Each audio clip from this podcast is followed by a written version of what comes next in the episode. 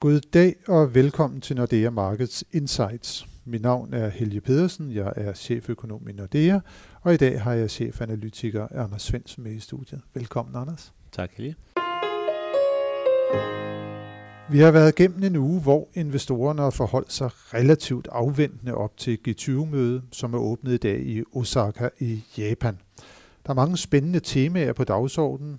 Den globale økonomi, handel, investeringer, innovation, miljø og energi, beskæftigelse, kvinders muligheder, global udvikling og sundhed. Men Anders, det er jo sådan, at øh, G20-møder som oftest er noget med, at toplederne fra verdens største økonomier mødes, de taler pænt med hinanden som regel, de underskriver en hensigtserklæring, og så sker der ikke så forfærdeligt meget mere. Denne her gang, der er der jo sådan en ekstra spænding alligevel på markederne. Som vi sagde før, investorerne har været afventende op til mødet, og det er jo ikke mindst fordi, at Donald Trump skal mødes med Xi Jinping, den kinesiske præsident. Hvad er det egentlig, de to skal snakke om, og hvad er det, der er forventninger i markedet til deres møde?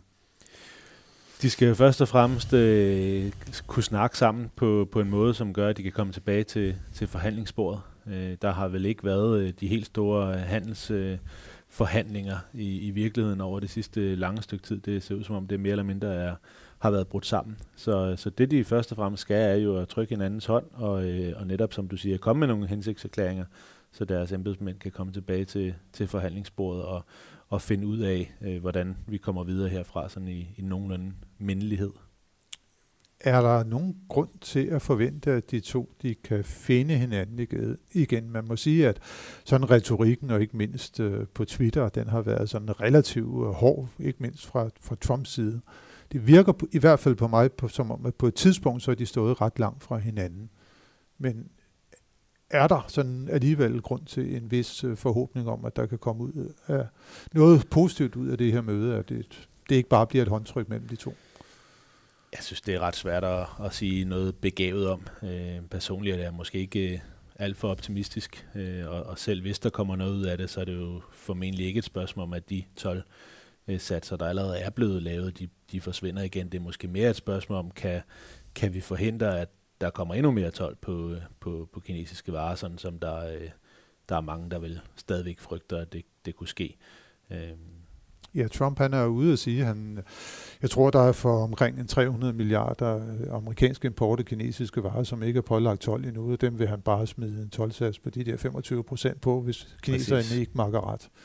Lige præcis, og det vel det, er vel det værst tænkelige scenarie, og, og så alt, hvad der, øh, der kommer, der er mindre end det, er vel et eller andet sted positivt, men jeg, jeg tænker, at forventningerne ligger relativt tæt på, at der kommer nye amerikanske sanktioner på kinesiske varer efter det G20-møde. Så er det måske mere et spørgsmål med, at de har en, en chance for at trykke hinandens hånd, og, og måske komme med nogle hensigtserklæringer, som gør, at vi bliver en lille smule mindre bekymret for det scenarie. Nu har den amerikanske finansminister M. Mnuchin har været ude og sige, at øh, jamen 90 procent af den her handelsaftale, den ligger klar. Hvad er de der sidste 10 procent? Hvor, hvor, hvor ligger den helt store hul? Hvorfor er det, at man ikke øh, så nødvendigvis bare kan få, få, få den aftale på plads? Jamen, hvad er det for en aftale, man, man vil lave? Det er vel det, der er det store spørgsmål. Altså, hvorfor skal der overhovedet være den 12 på, på kinesiske varer? Men det er fordi, at Trump han mener ikke, at at kineserne spiller helt fair. Øh, og øh, kineserne har jo ikke tænkt sig at lave noget om på, hvordan, øh, hvordan, hvordan deres marked fungerer for, øh, for amerikanske virksomheder for eksempel. Så, så derfor så er der ikke nogen løsning, øh, og jeg ved ikke, hvad de 90 procent de, øh, de henviser til. Øh, hvis, hvis der er en løsning, så er det måske, at øh, nu er vi kommet hertil. Øh, kineserne har fået, øh, fået lidt en straf fra amerikanerne i form af, af den her, øh, de her tolvsatser, der allerede er blevet indført. Kan vi sige, at øh, det var det, og så fortsætte øh, øh igen i almindelighed, jamen så, så er det måske det bedste, vi kan håbe på. Mm. Ja, for det, det drejer sig blandt andet meget omkring det her med de intellektuelle rettigheder, og det at kineserne sådan angiveligt så stjæler de sådan uh, teknologi og indfører den her udenlandske teknologi i deres uh, egne varer og så videre. Uh, så Tror du ikke, at der, der er en eller anden, øh, et håb om, at kineserne, fordi det er, jo, det er jo noget, som de også er kendt for at gøre over for, for andre lande, altså også over for europæiske virksomheder og lande, at de på en eller anden måde kan, kan blive overtalt til, at øh, man skal altså respektere intellektuelle rettigheder, når det er, at man indgår handel og investeringsaftaler med andre lande. Det kan da sagtens være. Altså, jeg tror jo først og fremmest, at kineserne er jo gode købmænd, og, øh, og måske har der været lidt en tendens til, at, øh, at når vi fra Europa og USA er kommet til Kina for at ville sælge til dem, altså har vi måske været en lille bitte smule for, for naive. Øhm, og det kan da godt være, at, at det, øh, det ændrer sig, hvis, hvis også vi begynder at være mindre naive og sige, at vi, vi kommer ikke til at sælge til kineserne for, for enhver pris.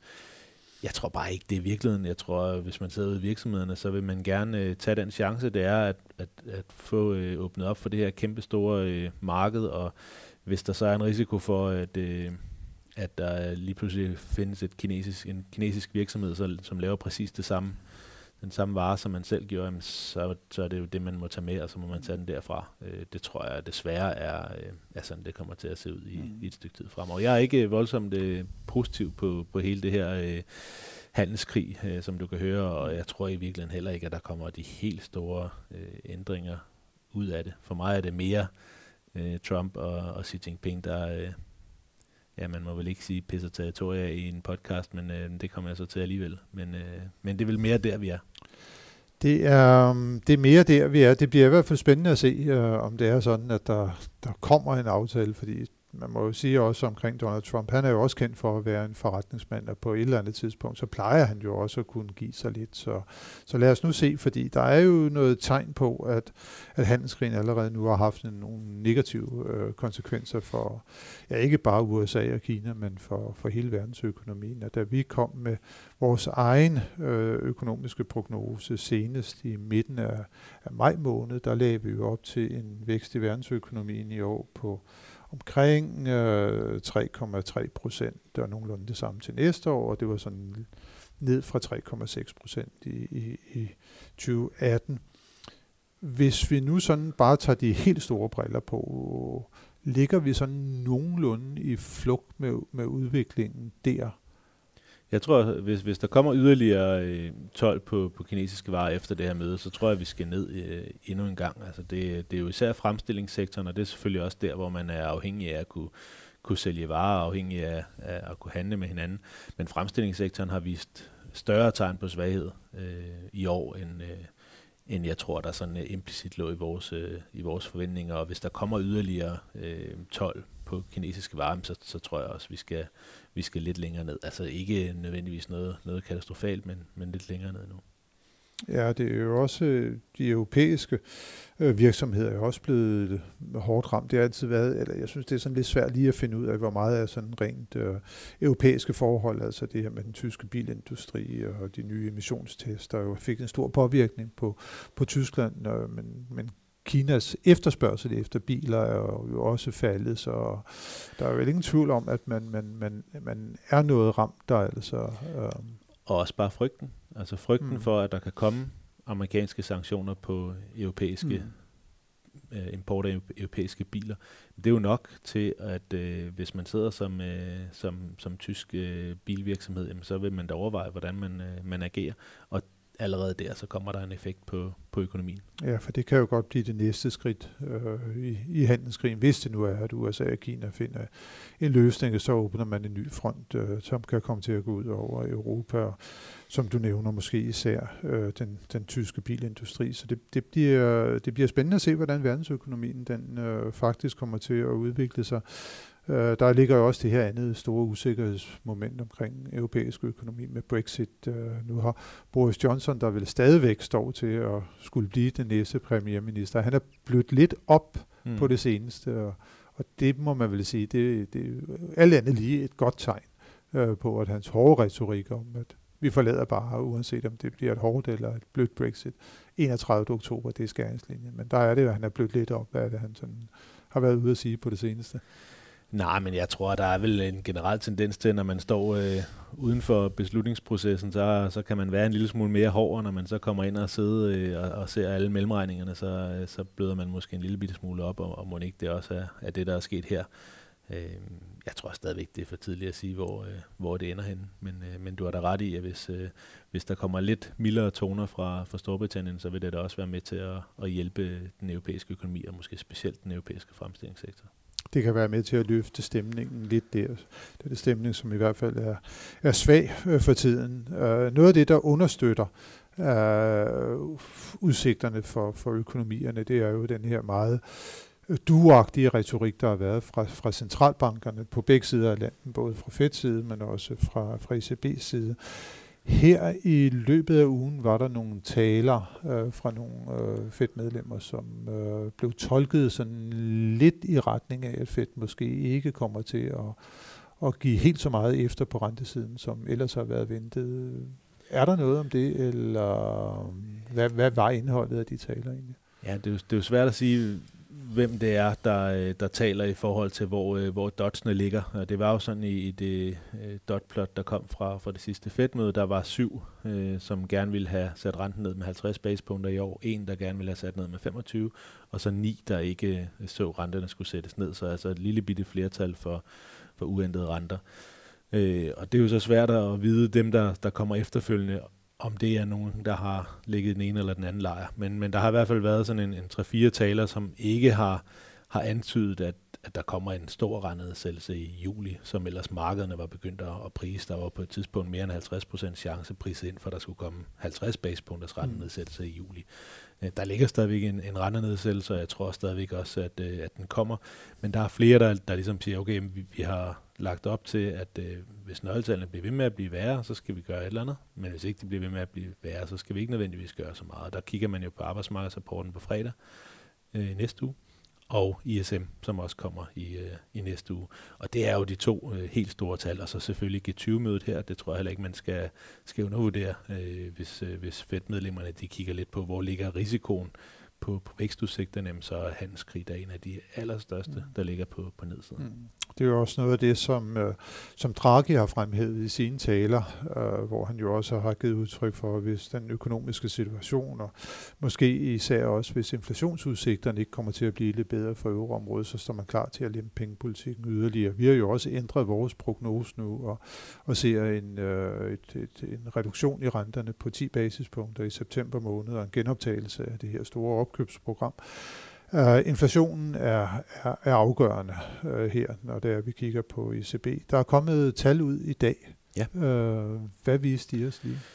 Kerneinflationen stiger til 1,1 uh, fra, fra 0,8 i, uh, i, i maj måned, uh, og primært drevet af uh, de her pakkerejser uh, fra Tyskland. Det er, det er virkelig en, uh, en volatil del af, af de europæiske inflations uh, tal, som, som flytter sig op og ned i, i takt med, med feriesæsonen. Og, øh, og der viste sig så, at, øh, at maj var, var unormalt lav, og nu er vi tilbage til noget, der minder lidt mere om normalt, og derfor får vi også kernevisionen tættere på, på de 1%. Jeg tror i virkeligheden, det tager presset en lille smule ECB for at, at gøre noget allerede her i juli, som, som der var nogen, der, der spekulerede i. Men jeg tror stadigvæk, det er for lavt for dem. Øh, det er langt fra, fra 2%, og, og vi skal have kerneinflationen noget højere op, før at, øh, jeg tror, der ikke kommer mere fra ECB. Mm. Og det bliver jo så spændende at se hen over sommeren, øh, hvad der kommer til at ske der om september. Det, det bliver en mulighed. Øh, nu har vi det jo også sådan, at Draghi han stopper jo i sit embede med udgang af oktober måned. Det er ligesom hans sidste mulighed for at sætte fingeraftryk på, på rentepolitikken. Til gengæld så ved vi også, at der er nogen i den nordlige blok, som absolut ikke ønsker, at renterne de skal sænkes yderligere. Så der kan måske ligge sådan lidt... Øh, lidt, lidt øh, magtkamp og lidt oprør. Ja. Øh, måske også mod Draghi her øh, til sidst. Det kan måske også spille en rolle for, for det bliver svært at opnå enstemmighed øh, i, i gruppen omkring en, en, en, øh, en, en ny lempelse af pengepolitikken. Ja, altså det, det tror jeg også, selvom at øh, på mødet i, i starten af juni der, der var der helt klart en, øh, en, øh, en, en del øh, dueagtig retorik også. Der var som, som sådan både noget til duerne og til, til høne. Og igen, øh, en af de, øh, de kompromisforslag, der kan komme, det er jo det her todele likviditetssystem, som vi har snakket meget om, øh, som, som vi også har i, i Danmark, hvor man måske kan sige, at så bliver renterne sat ned for, øh, for de sydeuropæiske øh, banker, som, øh, som så får billigere lånemuligheder øh, på de faciliteter, de har i ECB, men de har ikke for meget likviditet, så de bliver ikke straffet for den indestående, de har. Det har til gengæld alle de tyske banker, øh, så de bliver øh, på en eller anden måde straffet, hvis, øh, hvis renten bliver sat ned, men hvis man laver et todelt likviditetssystem, så de bliver fritaget fra øh, Øh, fra at, sætte, øh, at betale negative renter på noget af den overskudslikviditet, de har. Så kunne det være et, et kompromisforslag, og det, det tror jeg også kunne være noget af det, der kunne komme tilbage i, i spil. Og det ved vi jo, at ECB har, har kigget på. Det er ikke så let at lave, der vil være masser af øh, forhindringer, masser af ting, man skal diskutere i, i ECB, men, men det kunne være en mulighed, hvis man tror, at man skal sætte renterne yderligere ned, eller de skal være negative i flere år fremover. Mm. Der er i hvert fald ingen tvivl om, at øh, de tyske banker og også deres øh, lobbyorganisationer arbejder meget for, at man skal få et todelt øh, indskudssystem. Øh, min, min egen holdning øh, er nok, at man ikke er klar til at, at indføre det på nuværende tidspunkt. Øh, så jeg, jeg, jeg, jeg personligt tvivler lidt på det, at det politisk øh, vil kunne lade sig gøre, men det er bestemt, som du siger, der, der ligger meget øh, diskussion og også et vist pres fra, fra ikke mindst tyskerne på at få det få det indført. Det øh, bliver spændende at se. Det ligger lidt længere frem, øh, nu, hvis vi bare lige øh, repeterer, øh, hvad der sker i næste uge. Du har allerede nævnt det. Der er to nøgletal, som er helt afgørende. Det er det amerikanske ISM på onsdag, der skal vise om den her nedtur, som der har været på det seneste i amerikansk fremstillingssektor, den øh, fortsætter, og så er der selvfølgelig løntallet og også øh, arbejds... Øh, øh, markedstallet, der kommer der øh, på næste fredag, er beskæftigelsen ja, fortsat ved at løje af, som det har været tegn på på det seneste, og fortsætter inflationen, løninflationen med at stige. Det er sgu ikke så nemt at være øh, FOMC-medlem i dag med henblik på, hvad man skal gøre ved den situation. Men det bliver altså i næste uge, at vi skal se det. Tak for nu, Anders. Øh, tak til alle jer, som har lyttet med til denne uges podcast. Det håber vi også, at I vil gøre, når vi er tilbage i næste uge med friske analyser og vurderinger af de finansielle markeder. thank you